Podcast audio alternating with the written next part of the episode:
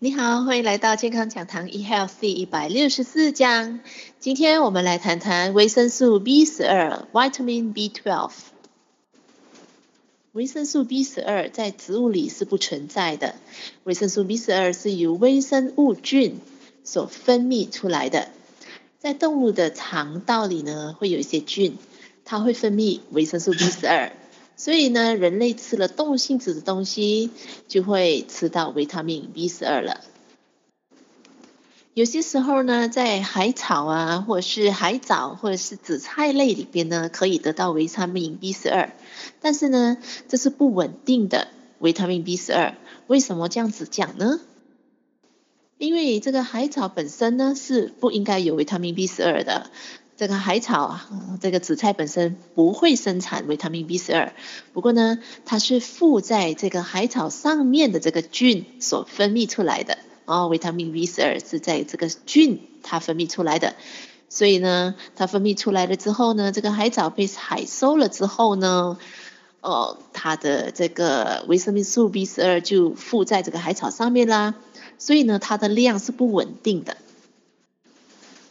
但是很少人会缺少维生素 B 十二的，因为呢，我们人体呀、啊、是会储藏这个维生素 B 十二的哦。我们人体会储藏两到四年的这个维生素 B 十二。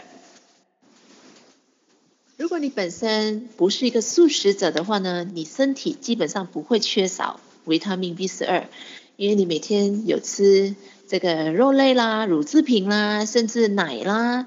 啊，这样子的一个情况，或者是有时候会吃到一些动物的内脏啊，里边是很多很多的维生素 B 十二的，所以基本上呢，你不需要做任何的补充，嗯，您的身体里边呢都有很足够的维生素 B 十二了。如果您是一位蛋奶素者，你也不会缺乏 B 十二。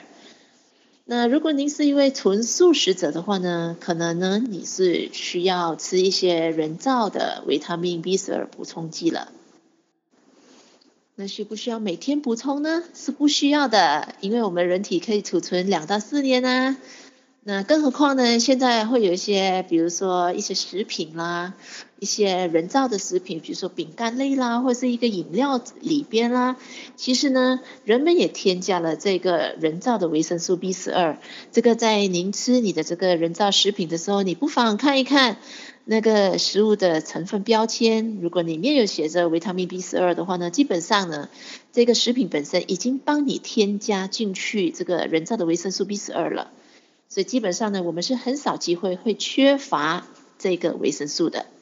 所以今天健康讲堂一号第一百六十四讲维生素 B 十二呢，就跟各位分享到这边。我是您的营养美学导师 Cindy，我们下一期再会。